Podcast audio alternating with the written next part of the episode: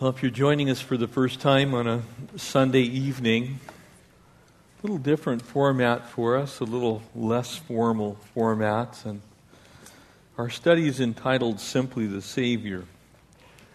And it's an opportunity for us to really kind of experience what the disciples actually experienced. You see, as Jesus wandered around the hillsides and through the region of Galilee, he often took opportunity, as those opportunities presented themselves, to sit down with the disciples and to teach them. And there's one monumental case found in Matthew's Gospel, which we will turn our attention to next, that most of you know as the Sermon on the Mount. It's found beginning in Matthew chapter 5. It continues through Matthew chapter 7. And it is the most life changing message that has ever been preached by anyone ever throughout time. It is the most demanding message ever taught by anyone ever at any time. And it comes from the lips of Jesus. It begins with 10 verses that we commonly know as the Beatitudes. Those things are the character, the nature of Christ, described in a way that's directly opposed to everything that the world holds dear. And it is directly opposed to the writer of Matthew's gospel's understanding as a Jewish man of his relationship with God. Because the Jewish person living at that time, they loved the law. They honored the law. They kept the law. We love the law too, but we love the law differently. For the law for us, as Paul said, is simply now a schoolmaster. Helps us look back the way we were, the things we should not be. But we no longer are bound under the law because we've been set free by grace. At the time, the Jewish people, still very much with their eyes on the law, still trying to earn God's favor, still trying to uh, work away. And so Jesus takes them to this place that when we travel next year about this time to Israel, we'll, we'll go on to the Mount of the Beatitudes and we'll look down towards the Cove of the Sower, this natural amphitheater. And by this time, Jesus had gathered with him a very, very large crowd, likely left over from his teachings and his miracles. And as he moved from place to place in the region around the Sea of Galilee, this would be on the north end of the Sea of Galilee. And, and he would have, at that time, been walking with perhaps a, what we would call an entourage. And if you have to remember during that day and time, they didn't have the AMC 20 Cineplex. Amen? They, they, they weren't going to go home and log onto the internet, onto YouTube. Uh, they weren't going to go home and click on their cable or their satellite television. They were not going to, you know, head off to a ball game. They weren't going to go to Chavez Ravine and watch the Dodgers. They weren't going to do any of those kind of things. There was virtually nothing to do socially except for hang out in synagogue and then to visit with those who would travel around the region and teach. And they were varied and they were many. But Jesus had gathered a crowd. And as Jesus gathered that crowd and as he traveled with him, the crowd itself attracted other people. And so, as Jesus now attracts this huge crowd that's going to sit down, it's been estimated, several sound studies done in that particular little amphitheater region that goes from the hill that is the Mount of the Beatitudes, where there's a Catholic shrine and it descends down to the edge of the sea. There's an area there that perhaps as many as 10,000 people could have gathered very easily and listened to the audible voice of a teacher who would have been speaking from the water's edge. It would have carried up the hill. And so Jesus is now going to embark on this life changing message. It begins, if you turn there, to Matthew chapter 5 and verse 1. And he says, Seeing the multitudes. In other words, he looks and he goes, This is an opportunity. Because word of mouth was the general best way to convey any message at the time. That region of the Sea of Galilee lies at the crossroads of two Roman roads, one that would have led around going over to the eastern side to modern day Jordan, and one heading south, what is uh, through the town of Tiberias, along through Capernaum, and, and down along the, the western sea, and then north to Tel Dan. And so Jesus, being at that place, goes to this unique little amphitheater and he thinks to himself, and I'm sure because he was God, he didn't have to think too hard.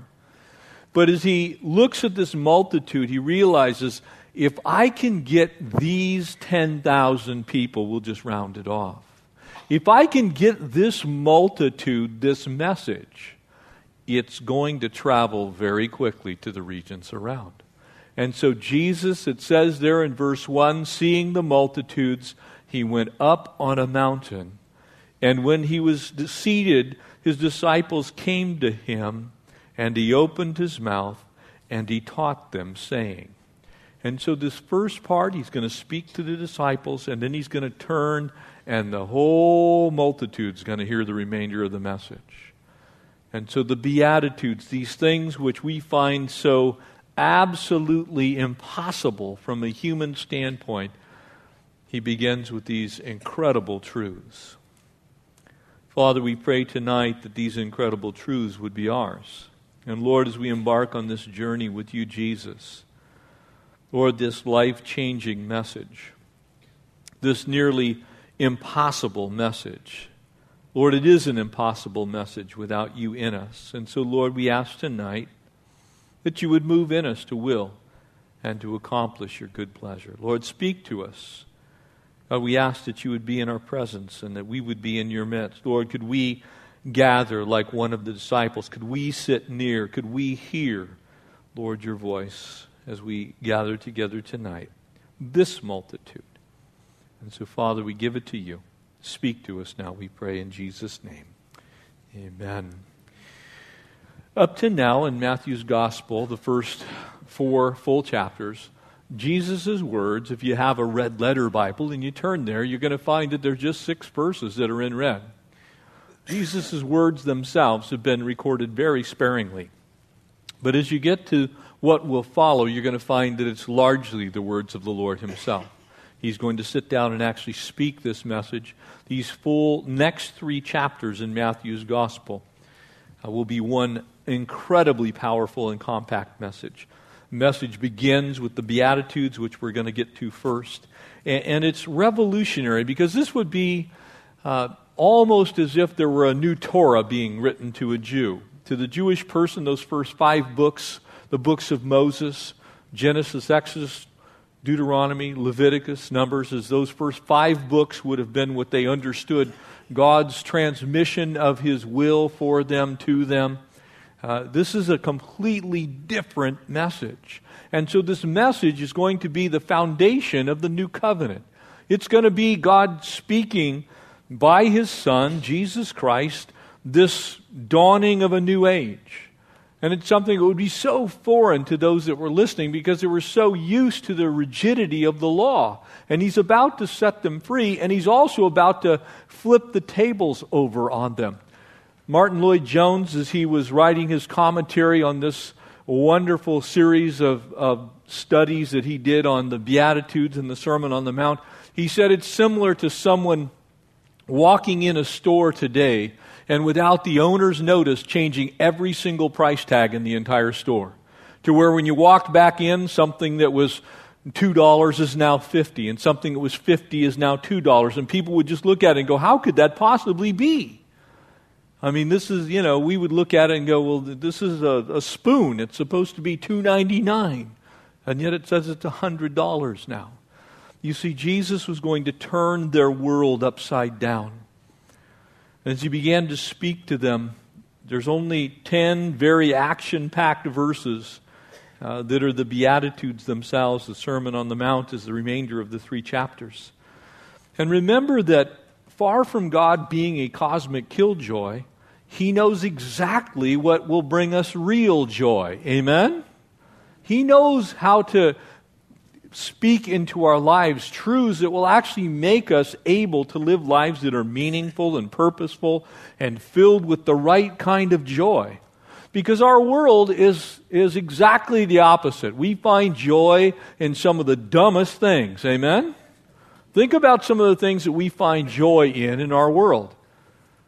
Like UFC. We find joy in watching one person beat someone else nearly to death.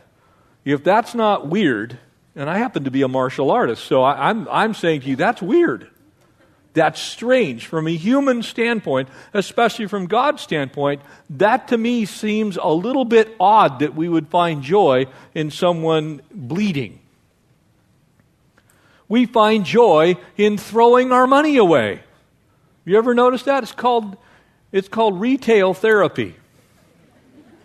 And, and many of you in here have engaged in it. You go to the store and, and, you look at all these things that are there, and just because they're less money than they were before, all of a sudden there's some great bargain. You don't need them, you don't want them, you don't even know where you're going to put them, but you buy them anyway. And you think it's joy. Endless relationships that go nowhere. It's supposed to bring you joy. Things that destroy your mind and destroy your body are supposed to bring you happiness and bring you joy. If I just, you know, get to know this guy or this lady, if I just do this drug or if I just drink this thing, watching television, it's like, are you kidding me? This is joy? You know, somehow that if you just spend every waking moment imbibing in some kind of alcoholic beverage, that you'll become healthy, wealthy, wise, and better looking? Isn't that what the world tells you? That's supposed to bring you joy. There's nothing like that in this message. It's exactly the opposite of that.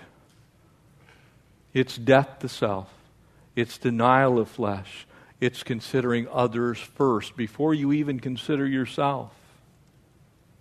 It's us living our lives in such a way that we are literally living out Christ's existence while we're here.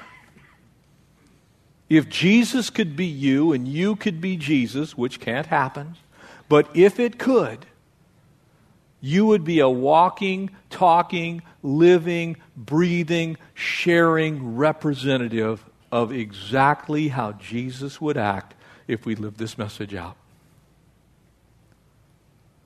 People would be healed, needs would be met, lives would be changed and transformed, the lost would be found. You see, God knows what it takes to make us truly happy.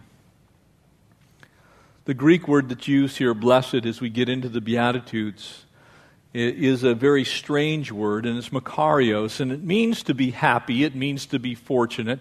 It was used by the Greeks very frequently to describe someone who is successful in business. Homer and Hesiod both used it in, in reference to the Greek pantheon of gods, the multiplicity of gods, that they would be happy within themselves because no one was better off than they.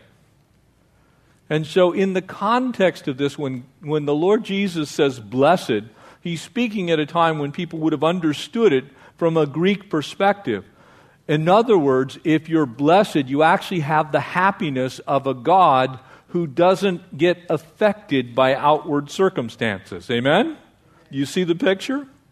In other words, you would have thought at that day and time, if you believed such a thing, that the gods who dwelt on Mount Olympus, you know, Zeus would be there and Mercury and all these, you know, this Greek pantheon would be conversing with one another and they couldn't care less about the peons that lived below them. They had no thought for anyone else because they were so happy within themselves. In other words, it was an internal happiness. It was not an external happiness because there was still chaos going on on the earth. There were still things that were bad that were happening. It just didn't touch them because their internal identity could not be changed. And so when Jesus says, blessed is, he's referring to a state of contentedness that is not affected and is not directed by your outward circumstance. That's a place most of us would like to be, yeah? I would.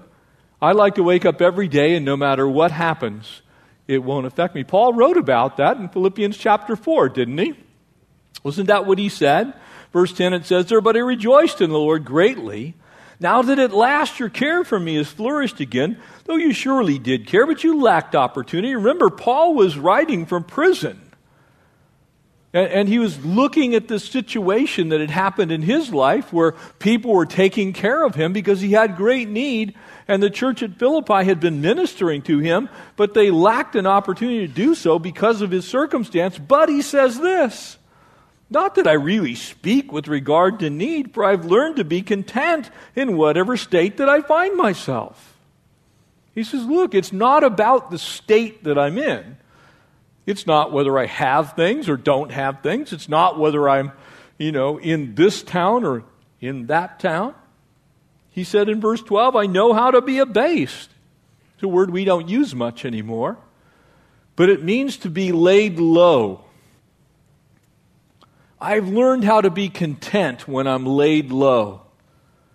Now, when we think of that, and then we think of the word blessed or blessed, that's kind of tough to put those two concepts together, amen? Please lay me low so I can be blessed. We don't think that way. And yet, from God's perspective, we can actually be blessed even though we are destitute, poor. And I've seen those people, I've spent time with people in that very state. I, have walked through the favelas of Sao Paulo, Brazil. I've seen millions of people who have nothing. They scavenge through trash piles to find their food every single day. Wear mismatched shoes, clothes that were worn out long before they got them. But they love the Lord. And somehow there's a state of contentedness he said, I know how to abound in everywhere, and in all things I've learned to be both full and to be hungry, to abound and to suffer need. And then the verse that we all know, for I can do all things through Christ who strengthens me. Amen? That's the message of the Sermon on the Mount, and very specifically the Beatitudes. You see, our, our blessed state doesn't depend on our outward circumstances. And God wants to give us a type of happiness that flows from Him and not just from the world around us. Because the world around us is changing, isn't it? When you think of your world and you, you look at the place that you live in, the neighborhood that you live in, growing up here and being a native Southern California and having lived here all but one year of my entire life, the nearly year that we lived in Austria, we've lived here in, in some place between here and San Diego County the entire time. You know, we, we look at our world, our world is changing. I grew up in a day and you could literally sit on the porch of our house in Poway, pull out your 22, sit down on the porch, and you could shoot jackrabbits out in the field in front of your house. You do that now, you'll be in jail in five minutes. Right? There used to be a day and a time. We used to we were able to get on horses and ride horses from our ranch in Poway down Penasquitos Canyon all the way to the beach at La Jolla. You do that now, you'll be dead 10 times over crossing the freeways. Our world is changing. And some of the things that we look back on with great fondness, they're gone forever, folks. They're not coming back. The good old days gone and went. Every time I look in the mirror, I realize that. the good old days, they be gone. They, they, Elvis long left the building, you know. So it's not dependent. I, am always kind of stunned when I see people who are very obvious trying to act, you know, 10 or 15 or 20 years younger than they really are. Who wants to stay here? If you're a believer, this, you know, this world is not your home. And so blessedness doesn't come from having, you know, a whole bunch of plastic surgery and trying to look younger than you are. It doesn't come from living in the past. It comes from being a citizen of the future. It comes from the understanding that heaven is your real home. And we're all on a journey to there. And one day we're going to step out of time and into eternity. And all things are going to be really good. Amen? It becomes very clear when you listen to this message that blessedness is something that only those who have Jesus Christ as their Lord and Savior can truly have. People can enjoy things, and they do. You know, you watch people coming into King Harbor on their yacht, they generally are smiling. Unless they happen to have been out with their, with their wife. A husband and wife should never sail together. Because it's always, you know, honey, get on the dock, you know, and then all of a sudden he's running over her, which never works out really well. But we find blessedness in some of the things that we do. There's some temporary happiness to that. That's a nice thing. You go on vacation, it's a nice thing, yeah? But the Lord is saying, look, there's a life that transcends nice things nice homes, nice cars, money, all that stuff. And it comes from an inner contentedness. And we belong to the Lord. We have that inner contentedness available to us. The biblical picture of this whole message is one that's really very interesting when you look at it. The last message of the Old Testament is pretty dire and pretty gloomy. If you read the book of Malachi, there in chapter 4, verse, sec, verse 6, he will restore the hearts of the fathers to their children, the hearts of the children to their fathers, lest I come and smite the land with a curse. That's the end of the Old Testament. A threat of a curse. And yet, when we get to the Beatitude, we find this incredible series of blessings. So the Old Testament ends with the warning of a curse. The New Testament period of time begins with this promise of blessing. The Old Testament characterized by lightning and thunder and Mount Sinai and people being afraid and they're at the bottom of the mountain shaking in their boots wondering what's going on with Moses. The New Testament is characterized uh, by, by Mount Zion, by grace, by salvation, by inner contentedness and the promise of peace and of blessing. You see, it's a very, very different testimony that, that the New Testament believers were going to bring to the world. Because the law kills, it's the Spirit that gives life. Amen? The law is a bummer. If you uh, challenge yourself, try and do the Ten Commandments just for a day just for a day. And you cannot put yourself in like a cargo container where it's all dark and try not to see anything. Just live your life in a regular manner and try and live out the Ten Commandments for one day and see if you can do it. There's not a person in here who's going to succeed. Not one of us. Because you're going to have a false God at some point in time. You surely are going to covet something. You, you won't be able to do it. It's not possible in your humanness, in your flesh. You're going to look at something, you're going to go, man, I sure wish I had one of those. It might even be your lunch, but you're going to covet something. You're dead in your trespasses and sins without Jesus. Amen? You're, it's over. You see, at that day and time, it was just as impossible, except they believed somehow it was going to be possible. They keep the feast, they keep the law, you just do enough right things, and somehow it's all going to work out it'll never work out. That's why you need grace to save us. Amen? That's why you need the faith to believe. Amen?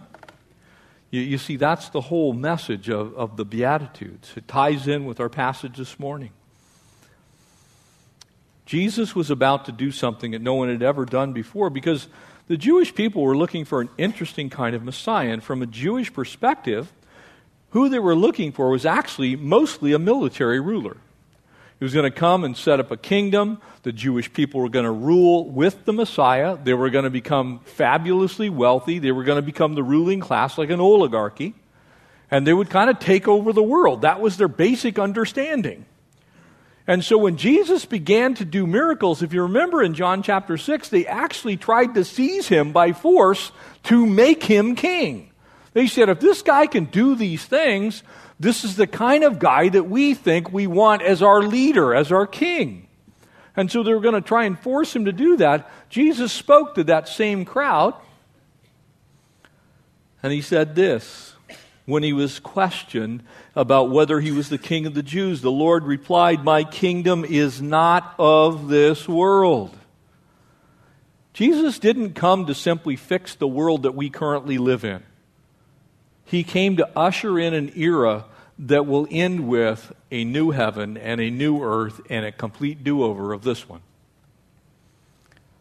He said, For if my kingdom were of this world, then my servants would, would be fighting that I might be delivered up to the Jews. But as it is, my kingdom is not of this realm.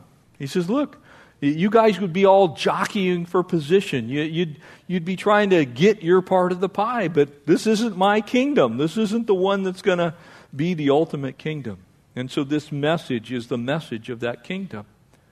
And so Jesus is going to go on. He's going to give us these internal principles. And this is where it becomes very, very important for us because as Jesus is speaking, there are four basic groups of people on this earth that were thinking in this way. And the world that we live in today holds high people that have all manner of wrong thoughts and actions. Amen? Look how we reward pro, pro athletes. And again, as soon as I say these things, there are all kinds of pro athletes that love the Lord Jesus. Okay? So it's not all. But many, I think we could say, you know, that's probably not a good way for a Christian to live their life. We look at certainly those in the music industry. Same thing is true. There are some Christian musicians who love the Lord, but a vast majority are just fabulously wealthy and they squander it. You know, how, how can you look at the life of Miley Cyrus and not go, that, that girl needs some serious help? She needs Jesus, is what she needs. Because she thinks there's some glorious end to the way she's living her life.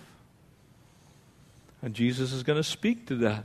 Politicians who have tons of power, corporate executives that have both money and power. We idolize these people. And yet, during the time that Jesus spoke this message, do you remember who he said was the greatest man on the face of the earth at the time? Think about it for a second. You'll probably come up with it. Jesus said of John the Baptist that there was not born of men on the earth one greater than John the Baptist. Think about it for a second. A guy who wandered around in a cloak of camel's hair, a guy who ate wild honey. If you've ever seen a wild honeycomb, there's usually some bees still in it. It's not like the stuff we squeeze out of a bottle. He ate, you know, wild, he ate grasshoppers and wild honey. And yet Jesus said about him, there wasn't one greater on the face of the earth than him. Now, if I told you, hey, I want you to be great, and you all have to go sell everything you have and get some nice burlap garments and we need to eat whatever we can find, you know, over in one of the fields, you know, maybe over by the Exxon refinery. There's still a little bit of field over there. And you can wander and see if you can collect a few grasshoppers, or maybe you might find a beehive. And, and, and praise God, brother. You're all going to say, Jeff's lost his mind. He finally cracked. Something happened. And yet, it wasn't the outward that Jesus was referring to, it was the inward. He was talking about the man that John was inside. The man who wasn't afraid to confront the king of the region, Herod. Dude, that's your brother's wife you're living with. And it cost him his head. Amen? That's the kind of inward contentedness that says, This world holds nothing for me. That's the message. The religious atmosphere of that time, there were four principal groups the Pharisees, the Sadducees, the Essenes, and the Zealots that existed in that region. And if you look at these four groups, they represent the four basic pl- places that people uh, kind of land theologically in our world today, especially those who don't know the Lord. The Pharisees were what we would call legalists. They looked at the whole world through a set of rules and regulations and laws. And so, if you were a Pharisee, remember Paul the Apostle was of the Pharisees. He was also a ruling member of the Sanhedrin, which is the religious legal court that held court at the, end, the edge of the Temple Mount on the south side. They would meet there to decide the weightier matters of the law. and there the law would be applied in their lives. So you had the, the Pharisees, and, and they were fastidious in their observance of all of the feasts. And Jesus was constantly kind of coming in contact with these guys, right? Go through the field with the disciples, they'd be gleaning, they'd gather up a little bit of grain, and they'd get chastised for it. Jesus wouldn't wash his hands the right way, and somebody would come and say, Oh, look, you didn't wash your hands the right way. Aren't you glad you're not coming to church to figure out how to wash your hands the right way? Nobody agrees on that, right? Well, should you use alcohol sanitizer? Should you use the foam stuff? Should you wash with your hands up in the air? Should it be, should it be hot water, cold? We can't even figure that out. We can't. Then you have the Sadducees, and they were the, the liberal intellectuals of the day. Now, I would say to you that we have absolutely legalists today in our world, and we absolutely have intellectuals who are socially liberal. In other words, they basically don't believe in anything supernatural. It's kind of a cut and dry world. But for the most part, anything goes. That was the Sadducees. The Essenes were what we would call ascetics, or people who lived kind of a monastic lifestyle. They were the guys that locked themselves away in caves. We'll visit them when we go to the city of Qumran. We see the Dead Sea Scrolls. That, those were taken care of by the Essenes. They put themselves in very inhospitable places. They lived in ways that you and I couldn't even imagine. Some hole in the middle of a barren desert where it gets 120 degrees during the day in the summer and it gets below freezing at night during the winter. And they just figured, well, you know, if I just deny my flesh, we have those people. And then you have the zealots, and those are the people that you, you find living mostly in Montana, and they have bomb shelters. You have the zealots. They're waiting for the military coup, and one day there's going to a ruler's going to come on the scene, and we're going to dig out all of our survival food. We're going to get out our weapons, and we're going to take the world back over. I would say to you, those four groups still exist in our world today. And Jesus is going to speak to the issues that all four groups have as we move through the Sermon on the Mount, specifically in the Beatitudes. They were political activists, they were revolutionaries. They actually looked down on their fellow Jews because they weren't tough enough, they weren't rough enough, they weren't bad enough. They didn't wear camo to church, they had no flak jackets. So, in essence, the Pharisees said, Let's go back to Mount Zion. The Sadducees said, That's old news. Let's go ahead into some new theology. The Essenes just told everybody, Go away. And the Zealots said, Let's go against whoever else there is, because we're the only right ones. Does it sound like your world today with regard to how people view religion in general? You have the people that say, let's go back, let's do it the old way. You have the people, let's go so far ahead we forget who Jesus is. You have the people that say, don't join our club. You wouldn't want to because you'd ruin it anyway. And the zealots are just like, we're against everybody. Doesn't matter what you believe, you're wrong. Jesus is going to take into account all these principal groups as he moves through and, and speaks to these issues of life. The Pharisees were what we call traditionalists. The Sadducees were modernists. The Essenes were separatists and the Zealots were activists. And so we see these groups. So this message is very powerful for us today, tonight, isn't it? Because you have those types of people in your life right now. You have people who are absolutely fundamentalists and traditionalists who say, well, you don't do church the way we used to do it. I've bumped into some of them. I've talked to them well, you know, we have to have this and we had that and, you know, we did it this way, it was better. Look, the Lord is a God of great diversity. Amen? And where there are two or more gathered in the name of the Lord, He's in their midst. Doesn't matter what you're wearing, doesn't matter how you're doing it. You can have a robe, no robe, suit, no suit. You could even, I know this might shock someone, you can be saved and wear shorts and flip flops. Hallelujah. Amen. Think about it. And yet, isn't it weird how the church is still filled with people? Well, you know, we don't do it that way because we've never done it that way. And then you have the people who go so far the other way They're, they're encouraging everyone to come to, come to church wearing flip flops and shorts. Saying, oh, by the way, we're doing communion with Coke and potato chips this week. So you, you have the other side. And then you have the separatists don't come to our church because we're holy. If you ever have a church like that, uh, do yourself a favor. Give them what they want. Don't go to their church.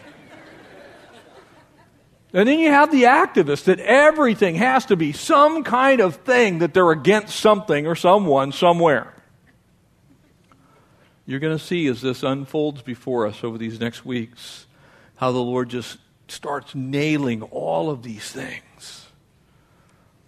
The central focus is not what you are on the outside, it's what you are on the inside.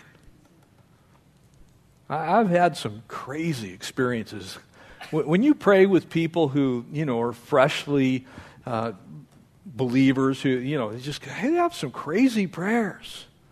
And they use some language that's kind of like, hmm, I'm not sure I'd say that that way. See, you've prayed with some of those people too. You know, they're, they're like, well, you know, God heard their heart. I didn't know the Lord used that language, but, and, and again, I'm not encouraging anybody to go there, but God heard the intent of that person's heart. He was not listening to the, to the slang. He wasn't listening to the words that maybe you and I would go, I don't think I'd use that. You see, we need to kind of remember who our God is. And Jesus is going to remind us. You see, no amount of law keeping can get you there. And matter of fact, to the Pharisees, he said, and He's going to say it very soon, coming up in verse 20. Unless your righteousness surpasses that of the scribes and the Pharisees, you'll not enter the kingdom of heaven. Now, why would he say something like that? What he was actually saying is look, these are the most righteous people externally that we know. They, they have the law down, they have the feast down, they do everything the right way, they never carry a burden on the Sabbath. You know, they've got it nailed. And so Jesus says, Look, they're not good enough. That's what he's saying to them. They're not good enough to get into heaven. So there's got to be some other way. And so he's talking to them about something else other than their external life, the things that we could see and that we could look at. And so what's he talking about? The internal things. 1 Samuel chapter 16 verse 7, God sees not as man sees. For man looks at the outward appearance, it's speaking of King Saul. Amen? Here's King, well, here's obvious he's got to be king. I mean, the dude is six foot four. He's 235. He's cut. He, he's, he's been on the Hydroxycut commercials. I mean, he shops at Nordstrom's. He's got, you know, he's got the finest wardrobe. He eats free range chicken. He's a vegan. He's got it going on. I mean, just look at him. You can tell. But the Lord looks at the heart. Amen? And so God's saying, I'm going to mess with them. I'm going to choose David, the run of the litter. But David's heart was a heart like God's heart. Matter of fact, so much so that Scripture would actually say that David was a man after God's own heart. Wasn't looking for a tall Saul, he was looking for a heart like David's. The Pharisees, Jesus is having lunch nearby, and having lunch with them bothered him. And, and Jesus, you have to, from a Jewish perspective, when you washed your hands ceremonially for a meal, you couldn't even let the rinse water go back on your fingers. So when you washed your hands, you had to wipe them properly with the water. You would shake them and then turn your hands up towards the heavens so that the water dripped off of your elbows. It was a major deal to wash your hands. It's kind of like when you see doctors and they wash their hands and they put their hands up in the air so that no bacteria ends back on them because they've actually touched their own hands again. It was the same thing. And Jesus is just, you know, hey, we're eating a, a we're doing some barbecue right here. And uh, so we're going to do our best, but we're going to dig in. And there in Luke chapter 11, and now you Pharisees have a habit of cleaning the outside of your cups They would wipe the rim of their cup, case a fly or something had landed on it and maybe left something behind that could have been ceremonially unclean. You wipe your cups, you wipe your dishes, but inside you yourselves are full of greed and wickedness, you fools. Did not the one who made the outside make the inside also? And so the Beatitudes look at our insides, they look at who we are internally. And he said, basically, dedicate yourself once and for all to an inner self that's clean. Because once you have the inside clean, everything else is good. There's some things that are important as we move forward. It's not that we just do the right things, it's we be the right kind of people. Too many people focus on just simply being what they think other people want to see out of Christians. And it's kind of humorous, actually, at times to listen to people's conversation. When, when you spend as much time around children as I have, and you listen to kids, and then all of a sudden the camp director comes walking up. My hearing's pretty good for an old guy. And, so you, and you can tell they're using profanity, they're talking all kinds of, they're talking smack about each other. And you walk up, and all of a sudden, well, praise the Lord. Hallelujah. Thank you, Jesus. And you walk away and they're right back to the same profanity that they were saying before. See, they're not fooling anybody. God's not going, wow, look at that, my child. No, he's going, you need some help. The inside's the problem. It's not the outside. It's not what you're saying. It's who you actually are internally that matters. It's what you do with what you have. And you see, he was going to remind them that you need to be one of his kids for this stuff to make any sense. And it actually drives people to a relationship with Christ. And so it's a wonderful witnessing tool. It gives us a beautiful pattern for our happiness going forward in our lives. You see, when you change your, you shift your paradigm to, to look on the inside and what you're doing here, then the outside stuff takes its proper place. And that is how we really get contentedness or happiness or blessedness in this world. You look at the outside stuff and you say, you know what? I'm still going to heaven. I still got a relationship with the King of Kings and Lord of Lords. And so Jesus begins to speak these truths that at times seem almost contradictory, they, you look at them, they're, they're so paradoxical that when you hear them, blessed are the meek, the humble, the poor in spirit. How are those people blessed? We look at them and we go, ah, they're cursed. Poor in spirit. Does that mean poor in spirits? What does that mean? No, it's an inner state. And so as Jesus sets the stage, he says, seeing the multitudes, Jesus is always concerned that none should perish, but that all should come to repentance. His word there in 2 Peter chapter 3 is absolutely his heart towards mankind. He is not willing that any should perish, but that all should come to repentance. And so when he looks at the multitude, he sees the vast array of lostness. And he's attracted to, to the various stratas of people. You know, it's almost humorous. I, I, I have to admit, I kind of enjoy the transition of, you know, driving down Vermont and as you get, you know, to Harbor City and then you start to pull up there to PV and then you turn up into any of the roads up to PV. And again, I'm not against anybody who lives in PV, but there's a marked difference between Harbor City and PV. Amen? You know, and I'm, I'm not, again, the people are the same, and that's my point to you the Lord is just as concerned with the people in Harbor City, the people in Compton, the people who are living in, in the worst parts of wherever you would want to name, the people who are living in Car. He cares every bit as much about every last person that lives everywhere on this earth as he is about the richest person that we could possibly find. Matter of fact, he may be even more concerned for those who have done without, who do not have than he is for those who do have because they should be responsible for what they have. And so the Lord looks at the strata of humanity, the various levels that we would look at it. Oh, you live there, or oh, you drive this, or oh, you have that. You see, we're concerned about those things, and the Lord is concerned about one thing where's your heart? Where are you with me? You want to be truly happy? You need to be right with me. And so the Sermon on the Mount becomes basically the New Testament liking uh, of an owner's manual. And we can look at it that way. We don't print many of them, but there was a day and time in our world where whenever you bought something, you got this big old fatty owner's manual. You know, and you'd thumb through the pages and it would tell you, you know, well, this part, if it breaks, and you need to call this 800 number, and technical support will walk you through and they'll send you a new part. And they were very often quite large.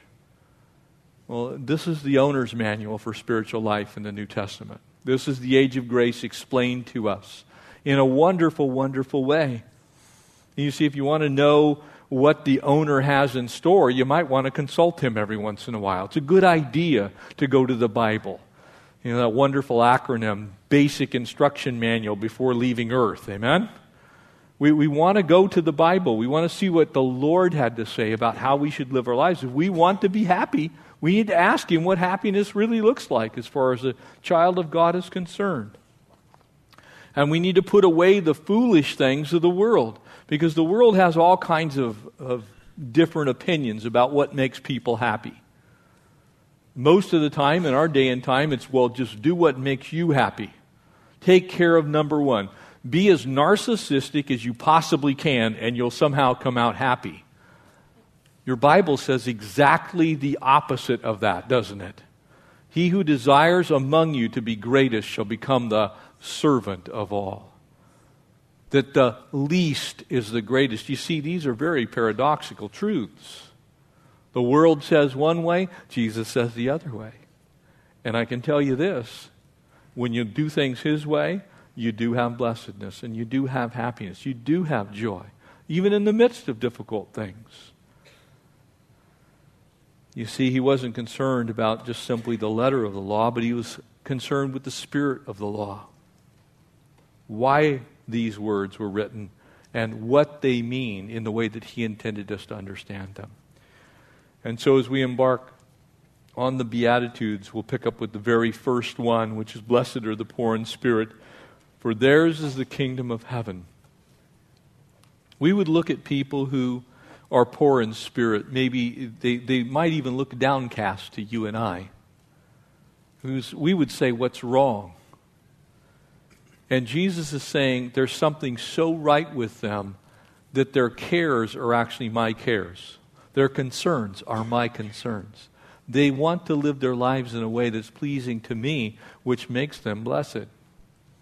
And so, as we begin to take these marvelous principles next Sunday, uh, we're going to have Mike and Pam Roselle here, so there'll be a one week lag time between the start uh, of the actual Beatitudes themselves. But as we dig in, and I want to encourage you, read ahead, do your own homework.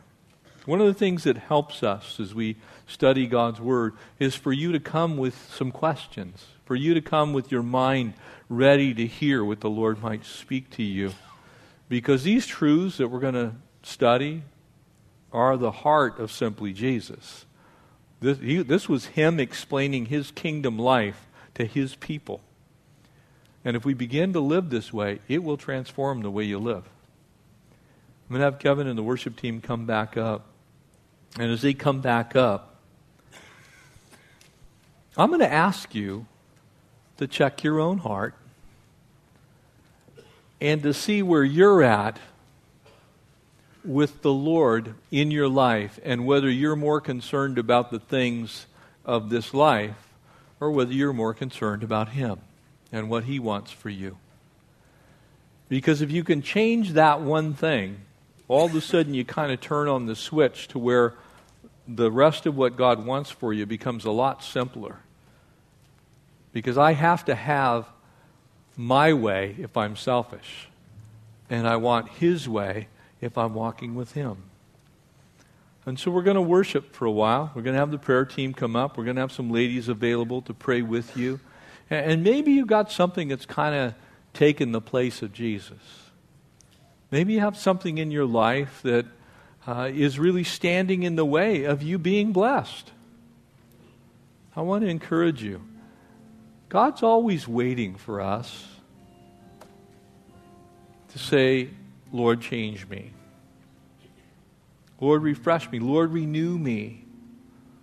Lord, create a right spirit in me.